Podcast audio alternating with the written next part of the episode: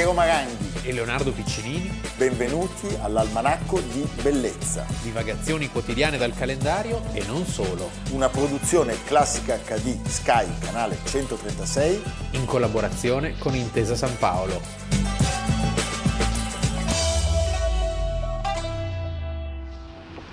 Il cinema mi serve forse prima di tutto per dare uno stile alla mia vita. Poi mi serve per non impazzire, forse. Mi serve per interpretare una realtà che mi sembra misteriosa, disordinata. Insomma, mi serve per mettere in qualche modo un po' di ordine in questa specie di caos che sento dentro di me e fuori di me. 26 novembre, al Manacco di Bellezza, abbiamo iniziato con un contributo, un video, una video intervista, una video intervista del 1970 ad un grandissimo maestro italiano. Parliamo di Bernardo Bertolucci perché... Un grande emiliano. Un grande emiliano, un grande italiano. Sì, però sai che io sono sempre... Sì, beh, certo. I colori della morto a 77 anni il 26 novembre del 2018 alle 7 di un lunedì mattina a causa delle conseguenze di una lunga malattia che tra l'altro negli ultimi anni lo aveva portato sulla sedia a rotelle sì. per un intervento sbagliato del 2003. È morto troppo presto. Sai che la chiamava la sedia elettrica? nel senso Diceva, di punizione. Una punizione divina per le troppe carrellate che aveva ah, fatto, nei, le straordinarie carrellate che aveva fatto nei suoi film. Io l'ultima volta che lo vidi fu proprio eh, in queste condizioni, che però non gli impedivano di essere straordinariamente comunicativo, per la presentazione della tragedia di un uomo ridicolo. E c'erano lui e Ghezzi. Immaginati eh, eh, il mix meraviglioso, però meraviglioso. Allora. Era nato a Parma nel 1941, quindi oggi avrebbe 80 anni. È un ragazzo prodigio, perché ragazzo comincia prodigio. giovanissimo a fare dei film bellissimi. Sì, e prima ancora è già prodigio perché vince il premio eh, per la sua poesia. Sì. Eh, ricordiamolo, figlio di cotanto padre. In una famiglia strepitosa. Attilio Bertolucci e poi il fratello Giuseppe che avrebbe collaborato, collaborato con lui, molti, sì. molti anni con lui e poi però c'è diciamo, un incontro che è quello con il cinema e con Pierpaolo Pasolini, perché lui interviene come assistente su, eh, sul set di Accattone e inizia questo lungo sodalizio tra i due, lavorano insieme, il primo film di, di, di, Bertolucci è tratto da una sceneggiatura di, di Pasolini, La Comare Secca. E poi 1964 a 23 anni prima della rivoluzione, che è veramente una delizia, un inno a Parma, certo. eh, un inno alla bellezza con Morando Morandini che interpreta l'amico cinefilo, che dice il cinema è una questione di stile, la bellissima Adriana Asti, sì, un film veramente eh, importante. Ci Basta. manca la sua voce, ci manca il suo cinema non ce lo facciamo mancare troppo perché abbiamo sempre la possibilità di immergerci in questo suo mondo fantastico, che è un mondo fatto di parole, di immagini stupende, c'è tanta musica nei film di Bertolucci. Di lentezza struggente. Di lentezza struggente. Io, Lui... penso, io penso alle scene incredibili dell'ultimo imperatore No? Sono quelli che pregano con il corno che passa. Uh, L'ultimo imperatore, stiamo parlando tra l'altro dell'unico italiano sì. della storia del cinema che abbia vinto l'Oscar per la miglior regia, non quella per il film straniero, ma quella per la cinquina che concorre, quindi dei film che sono nativi in inglese. Con l'ultimo imperatore. Già essere riusciti a farlo, eh, ah, dentro la città proibita. Nove Oscar 1987, Peter O'Toole. Eh, stupendo. Quando il bambino si rende conto che in realtà è un fantoccio, sì. perché intorno a lui il mondo è cambiato, l'imperatore che era nato tre anni, nel 12 c'è la rivoluzione, quindi lui si affaccia da... e vede che intorno è cambiato tutto. Ah, meraviglioso. Ecco, ricordiamolo, un grandissimo legame con la sua terra, che ricorrerà nei suoi film anche attraverso la presenza di Giuseppe Verdi nel film La Luna, l'opera che si deve rappresentare a Caracalla è il ballo in maschera, 900 inizia con la morte di Verdi, è morto Verdi! 900 forse di tutti è il film veramente in cui esalta di più la sua terra e anche una, esalta una nostalgia che, di, di, un mondo che intende valorizzare. E tra l'altro, ehm, proprio recentemente sono state trovate da Valentina Ricciardelli, eh, nostra amica che salutiamo, amica cugina del lato materno, mentre riordinava le carte in previsione di un centro studi, ramo archivistico della Fondazione Bertolucci, eh, due, due, lettere eh, firmate da Bernardo Bertolucci in cui il maestro dice la voglia di fare Novecento cresce piano piano e eh, è come andare alla scoperta di un mondo di valori perduti negli ultimi dieci anni. Non inorridita la parola valori che suona tanto da preside di liceo classico. Eh, vorrei far sentire a una o due generazioni interamente nate, cresciute e educate nel nulla tecnologico il brivido della cultura agraria. E in effetti ci riesce perfettamente perché attraverso questo mondo contadino si racconta la parabola dell'Italia in sì, quegli sì. anni difficili e anche tremendi per certi versi. Allora, lui abbiamo detto si dedica alla poesia, nel 1962 vince il premio Viareggio Opera Prima e poi però lascia la facoltà di lettere per fare da assistente a questo altro grande gigante della storia, non soltanto del cinema, ma diciamo della cultura tutta, che è Pierpaolo Pasolini. Pasolini che era un vicino di casa. Eh? A Monteverde. A Monteverde. A Roma. Sì. E poi eh, arriva... E non era solo un vicino, evidentemente c'erano delle no, affinità certo. elettive. 1970 viene adattato Il conformista di Alberto, Alberto Moravia. Moravia, è un film splendido. Jean-Louis Trintignant, un film... Gastone Moschini. Gastone Moschini, un film crudelissimo, devo dire. Eh, in simbolo anche questo di un certo momento bellissimo. storico. Se A si me... vuole raccontare l'Italia di quegli anni è perfetto. Perfetto. Ho avuto la fortuna di rivederlo al cinema sì. Eh, non molti anni fa, è una grande gioia poi lui ha questa eleganza. Girato ancora nella Gare d'Orsay prima che diventasse eh, tu, museo. Tu, Tutankhamon, sì. come dicevano i francesi dell'opera di Gaio Lenti. Eh, tu, tu, Tutankhamon.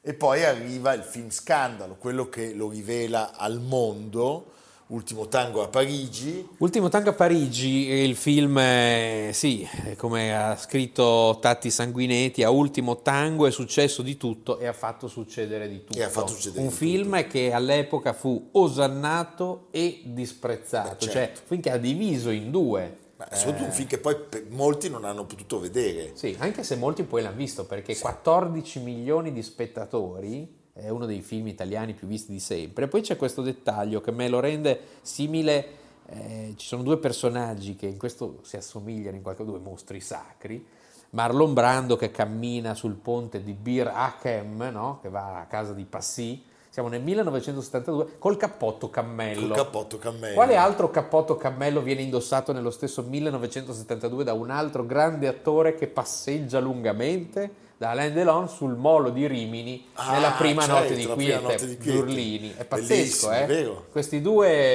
è il trionfo del cammello.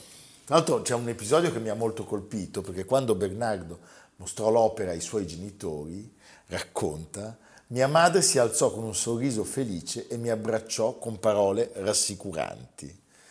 È bellissimo, non potranno farti niente di male. Eh, una, vedi, mio padre, una famiglia meravigliosa. Mio, meraviglioso. Mio padre invece con un'aria sinistra scosse la testa, disse soltanto qui finiremo tutti in galera, in galera sì. e non andò così lontano dalla verità perché lasciami dire il figlio viene sequestrato per esasperato pansessualismo eh, fine a se stesso, questa è la definizione, e poi gli tolgono la facoltà di voto. Lo scopre solo dopo. Sì, quando deve votare va al, al, al, all'ufficio elettorale e gli dicono guardi che lei non ha più il diritto perché in ragione della, della sua, eh, del suo oltraggio al pudore lei ha perso il diritto di voto. Poi nel 1976 la sentenza della Corte di Cassazione Comunque che decreta la distruzione delle copie. Solo nell'88 tornerà Io mi ricordo di essere andato al cinema a vederlo Vedi. finalmente. il film proibito, che già nell'88 non faceva più, più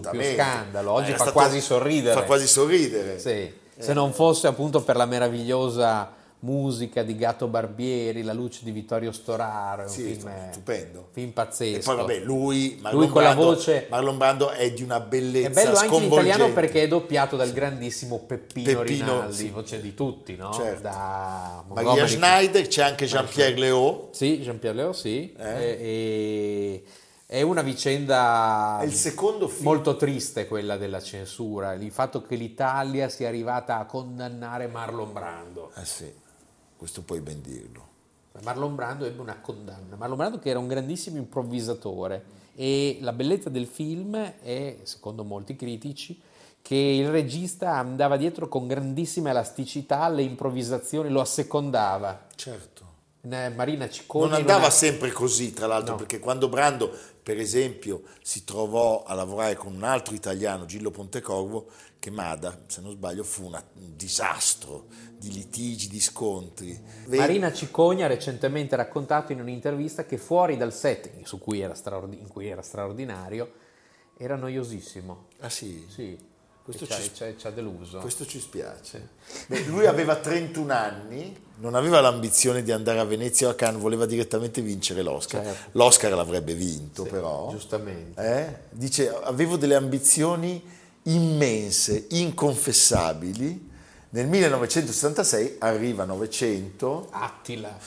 Attila, Donna Sutherland, Regina, Laura Betti, ancora Romolo Valli, Gerard Bart Depardieu, Lancaster. Bart Lancaster, secondo me Sterling Hayden, Robert De Niro, Stefania Sandrelli, ma possiamo andare avanti, Alida Valli e ancora Gert Frobe, no non c'è Gert Frobe, Questa volta no. no non c'è, però posso dirti che Come penso... gli piace a Piero dire Gerfrog. Gert Frobe. No, penso che lui abbia voluto anche rendere un omaggio al cinema di Visconti, cioè la dubbio, scelta sì. di Bart Lancaster, eh, vecchio patriarca, questo cowboy che era venuto in Italia e faceva dei film È meravigliosi. bella però la versatilità di Bar Lancaster che passa da essere il principe di Salina al, al vecchio contadino. Beh, contadino mica tanto, il vecchio signore cattivo. Sì, però, Però non è cattivo perché è dolce, il figlio è, è mostruoso. È mostruoso. Poi c'è, c'è lo zio Ottavio che arriva con la cocaina.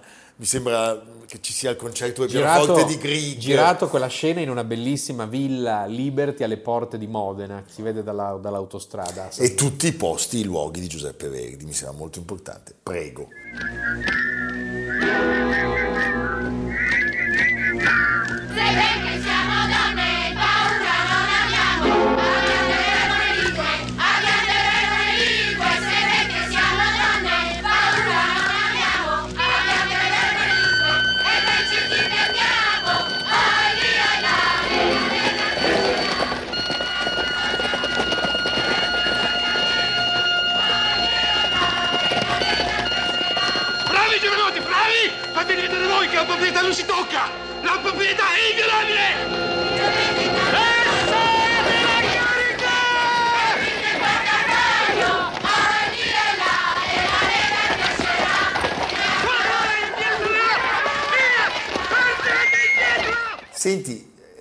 C'è un episodio che mi fa, mi fa molta tenerezza, perché il 16 marzo del 1975, eh, dopo un allontanamento tra Bertolucci e Pasolini, avevano litigato, eh, e- e decidono di fare una partita di calcio. Un amico comune, conoscendo la passione dei due per il football, riesce a organizzare una sfida tra le due troupe, cioè la troupe che girava le 120 giornate di Salò Sì. e la troupe che girava 900. Sì, una sorta di, di sfida di barletta Sì, veramente. Eh, erano non sportiva, lontani. però non si menano. Erano non lontani e quindi si sfidano sul campo della cittadella di Parma perché la Bello. domenica mattina questo campo era sempre libero e perché appunto Parma. Parma era vicina a Villa Aldini sui colli Eh, bolognesi un posto che stanno restaurando adesso finalmente. dove girava Pasolini e la campagna tra Parma e Reggio dove l'altro girava 900. Allora, la squadra di 900 si presenta... che finché si ma giravano, ma dov'è questa- finito Ci sono delle immagini stupende di quella partita. si presentò con una divisa viola psichedelico che era stata disegnata dalla costumista. Però era una partita un po' truccata. Era una partita un po' truccata perché, anche se tutto scelto con attenzione, perché era il giorno del compleanno di Bernardo Bertolucci, 34 anni appunto, e eh, questo evento storico vide la vittoria della squadra di Novecento perché Bertolucci aveva chiamato dei ragazzi delle giovanili del Parma. Eh, eh. E Pasolini non prese la cosa tanto bene, No. perché eh, addirittura se ne andò prima della prima azione. Ma sai chi segnò un gol? È pazzesco. Carlo Ancelotti. Eh, tu pensa. beh, che mo- che Ma- momento eh? epico. Cioè 5 a 2 per la squadra di Novecento con un gol di Ancelotti, ma vi rendete conto? Eh, Pasolini, infortunato e arrabbiatissimo, salutò tutti prima della, della premiazione. E tra l'altro questa è l'ultima partita vera di Pasolini perché pochi, pochi mesi dopo sarebbe morto, come sappiamo, a, a Ostia. Era un fanatico di calcio Pasolini, perché per rimanerci così male di una partita devi essere veramente... Poi l'ultimo imperatore, Che, 1987. che- che è un film record, è un film che oggi è impensabile eh, e per quei tempi solo Bertolucci aveva la capacità di Certo. poter realizzare. Eh, È una sfida, 1987, cioè in Cina di cosa stiamo parlando, certo. la bellezza di luoghi, la quantità di comparse. Poi il tè nel deserto, Sì. eh, il piccolo, piccolo Buddha. Sì. C'è un altro film che mi piace citare anche per la simpatia incondizionata nei confronti del protagonista, che vinse tra l'altro la Palma d'Oro come miglior attore a Cannes. Stiamo parlando della tragedia di un uomo ridicolo. Sì, Ugo Tognazzi. Ugo Tognazzi. Ugo Tognazzi adorava questo film perché gli aveva finalmente dato una legittimazione piena. Sì, sì, perché è un ruolo drammatico e credibilissimo per un attore che fino allora aveva interpretato ruoli più leggeri. Sì, sì, sì. Poi The Dreamers. The Dreamers, che non è uno dei suoi film più belli, Beh, però, però ha qualcosa di romantico, di c'è sempre, nostalgico. c'è sempre qualcosa di specialissimo. C'è poi l'omaggio a Banda Par di Godard, Sì, loro sì, sì, corrono, quei ragazzi corrono. meravigliosi, tutti bellissimi. Bellissimi. loro. Corrono nei Per corridoi di... fortuna sono invecchiati, Eh sì. anche loro invecchiano. Però sono tutti belli anche Sono, adesso. beh, sono bellissimi. Noi non eravamo belli prima, non lo siamo manco adesso. Eva Green. E poi lui vince la Palma d'Oro onoraria a Cannes. Ecco, direi che il modo migliore per salutare questo gigante ehm, sia ricordare questa sua frase stupenda. Filmare è vivere, vivere è filmare. Un ultimo contributo. Mio figlio era stato rapito, la vita andava avanti lo stesso. Un po' come in tempo di guerra. Rock and roll, skip song. Rock, rock, rock. I wanna hug with the baby, never stop. I wanna dance with the baby. And Questa è Mary, sei venuto a insegnarmi a ballare rock? Continuate. Ballate. Ballate finché potete, che siete giovani, su. Non ne ho voglia, mi vergogno. Allora, siete andati in oca? Ballate. Vergogno.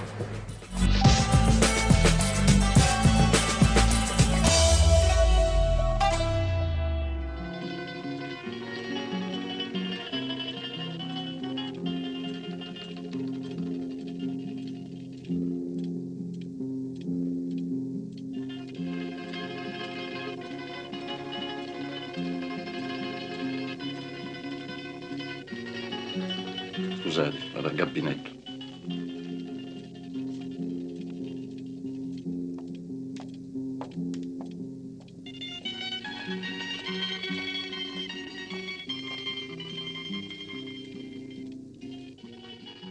Leonardo di maestro in maestro, perché per introdurre la seconda parte del nostro almanacco, beh, Francesco Rosi, ne abbiamo parlato pochi giorni fa, 1973, il film su Lucky Luciano, eh, con uno splendido Gian Maria Volonté e ancora con uno splendido Lino Ventura che interpreta Vito Genovese, tra gli altri. La scena che avete visto E è quella... Ventura in fondo era italiano, Era quindi italiano, poteva certo. benissimo interpretare qualunque certo. ruolo, non solo nel cinema francese. Certo. La scena che avete visto è quella in cui viene ucciso Gio Masseria. Perché? Tutti i prodotti made in Italy. Tutta roba nostra. Sì. Cosa nostra. Cosa nostra? Perché il 26 novembre del 1971 muore ad Ancona di infarto, Joe Adonis. Le domande sono uno perché ad Ancona e due chi è Joe Adonis. Allora, ancora perché l'avevano spedito Ancona. Ancona, perché a Milano in via Albricci, dove si, Sì. era, si era stabilito, combinava Eh sì, disastri. Dei pasticci in via Albricci. e Adonis perché era detto Adone, Sai perché? perché era uno, era bello, era bello, era un Adone. Lui si chiamava in realtà Giuseppe Antonio Doto, Ed era- nato a Montemarano, provincia Avelli- di Avellino, Avellino. era il Pino ed è stato C'è la uno- luna, mezzo mare, mamma mia, mi maridare. Beh, mamma mia che meraviglia, mamma mia, Guarda, pensaggi tu. con quel vecchietto che balla nel padrino, eh? con la moglie di, di- di- di Branda. È uno dei più pericolosi gangster della storia di Cosa Nostra, americana e non solo. Cioè, lui partecipò per ordine di Lucky Luciano all'uccisione del boss Joe Masseria durante quella che è stata poi definita la, la- la guerra castellamarese, cioè quella faida Sì. del 30-31, 1930, tra i due grandi boss mafiosi. C'erano i mitra quelli col caricatore tondo. no? Joe Masseria e Salvatore Maranzano. Benissimo. Allora Luciano a un certo punto e i suoi amici cosiddetti- c'era Luca Brasi? sai- no, non c'è, beh, c'era anche un Luca Brasi.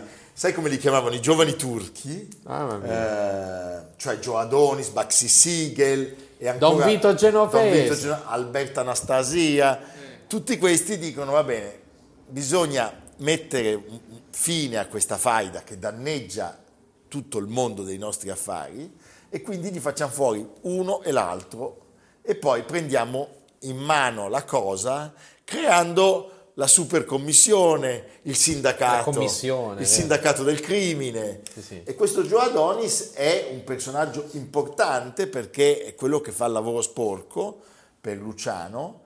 Ehm, vorrei, siccome abbiamo fatto vedere Masseria, per un rapporto anche fraterno che ci lega a un interprete che ha recitato nella serie HBO, mostrarvi Maranzano nell'interpretazione di chi?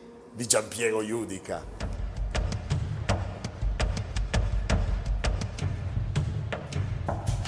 Bureau of Internal Revenue, we have a subpoena for Mr. Salvatore Maranzano.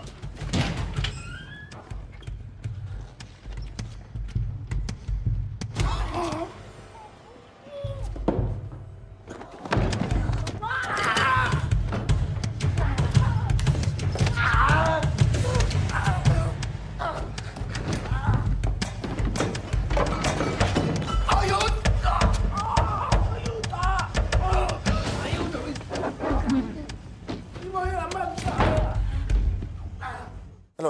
è la, è la fine della vecchia mafia, Lucky Luciano diventa il nuovo boss di New York e viene riorganizzata con le cinque famiglie più quella di Chicago e quella di Buffalo, Sì.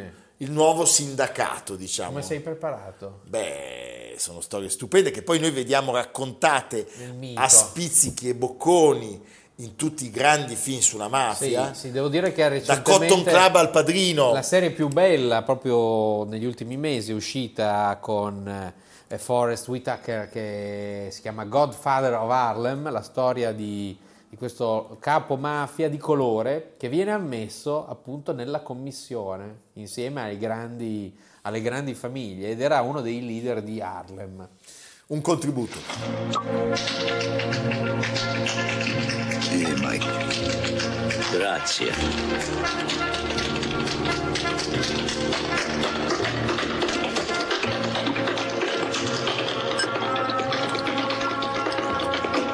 Thanks.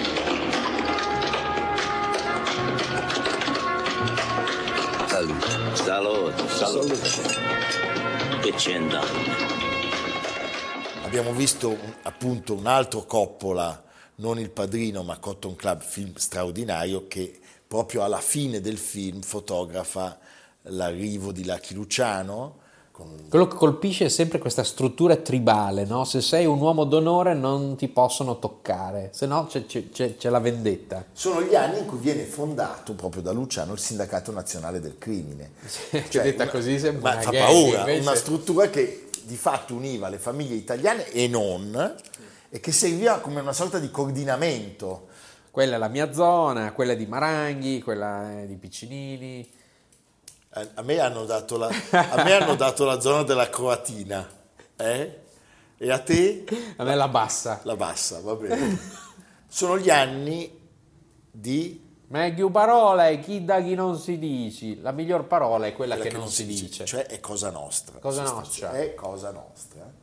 E sono i giornalisti eh, che nei vari processi, eh, sentendo fare riferimento a questa cosa, cominciarono a chiamare la cosa nostra. Allora, veniamo a Joe Adonis, appunto Adone, Joe Adone, nato in provincia di Avellino. Lui era emigrato all'età di due anni con la famiglia negli Stati Uniti. E fin da subito si è dato da fare. Beh, diventa sub- boxeggiatore. Sì, un'infanzia, un'infanzia a giocare a pallone, giocattoli. Poi le alla- borsette erano i suoi giocattoli. Le boxette erano i suoi giocatori, non giocava al Eh, dottore. divertenti in effetti. si trova di fianco al grande boss e diventa di fatto il luogotenente più fidato, uno dei di Lucky Luciano, si occupa di racket, prostituzione, gioco d'azzardo, parliamo di Broadway, Midtown, Manhattan e in breve tempo loro eh, diventano di fatto i I più signori di Nuova York. sì, sì, diventano i più potenti, un giro d'affari allora calcolato Pensa. nell'intorno di 12 milioni di dollari all'anno.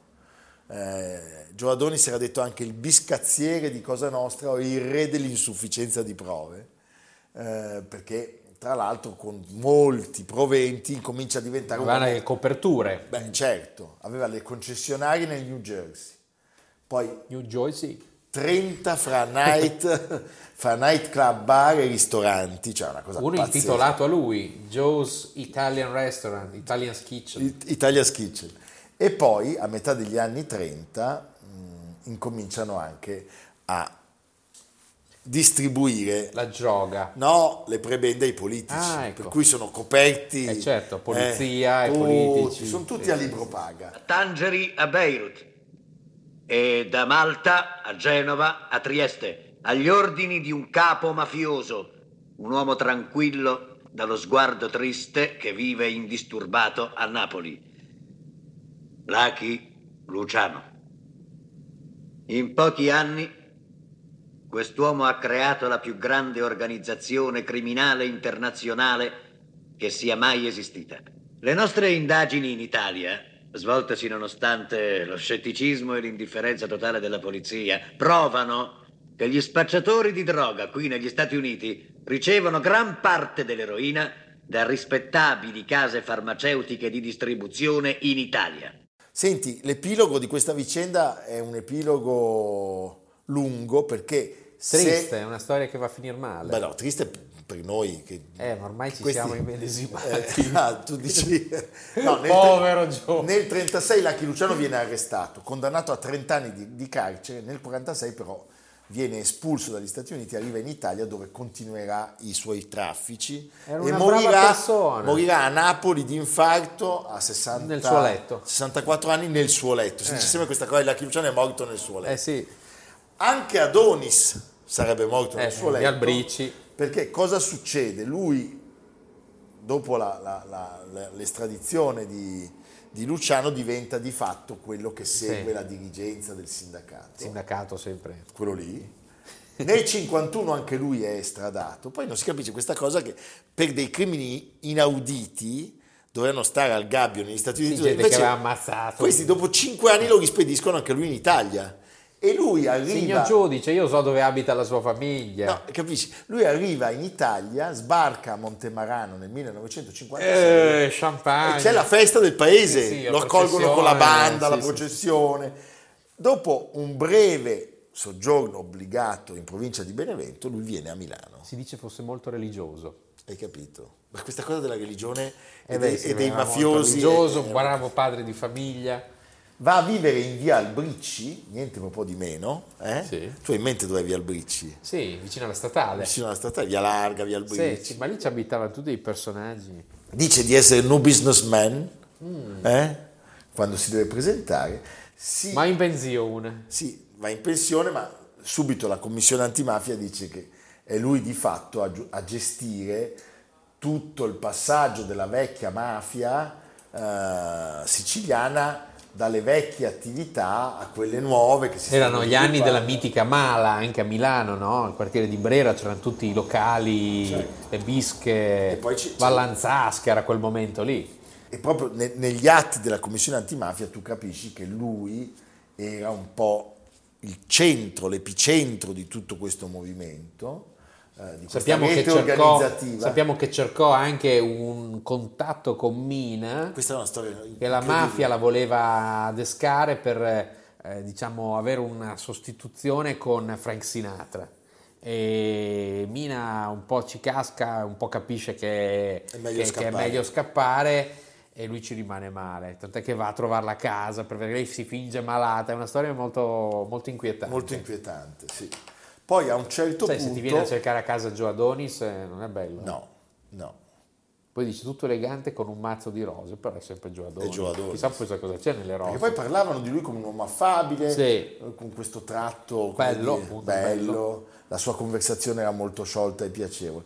Lui muore ad Ancona perché appunto l'estate prima il Tribunale di Milano l'aveva destinato al, al domicilio coatto nel, A Serra de Gondisa? a, a Serra dei Conti, che c'era lo trattore, l'avevano mandato ad Ancona. Che te chiami Joe? Eh?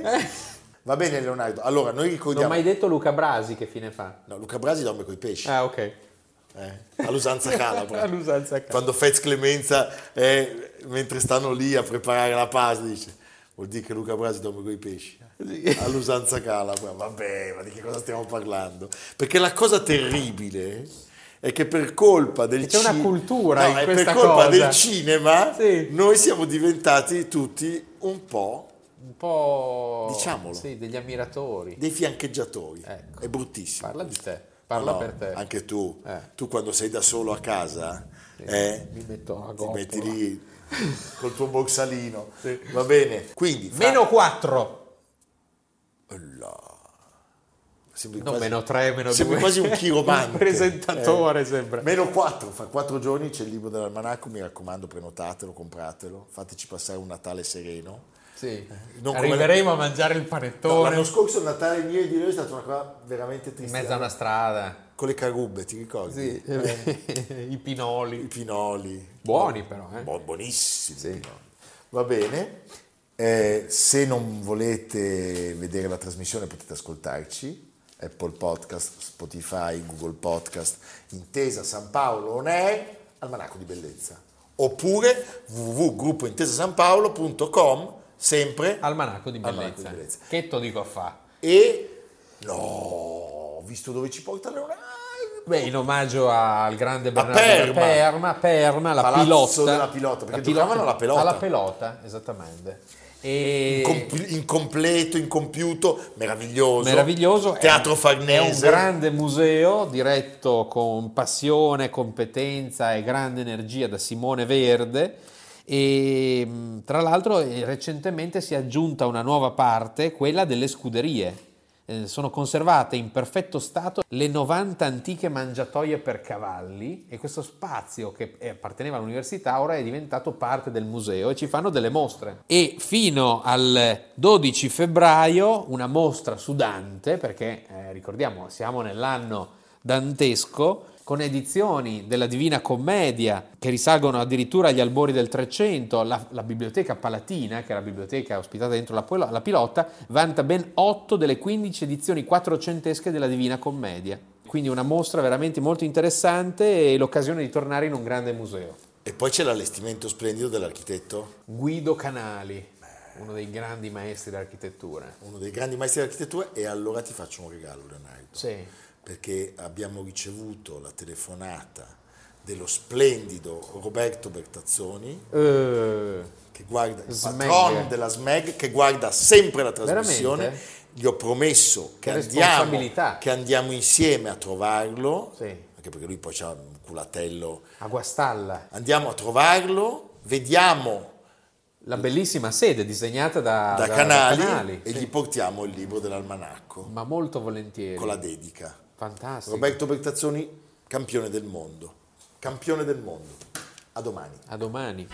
Almanacco di bellezza a cura di Piero Maranghi e Leonardo Piccini. Con Lucia Simioni, Samantha Chiodini, Silvia Corbetta, Jacopo Ghilardotti, Paolo Faroni, Stefano Puppini. Realizzato da Amerigo Daveri, Domenico Catano, Luigi Consolandi, Simone Manganello, Valentino Puppini. Una produzione classica HD, Sky Canale 136 in collaborazione con Intesa San Paolo.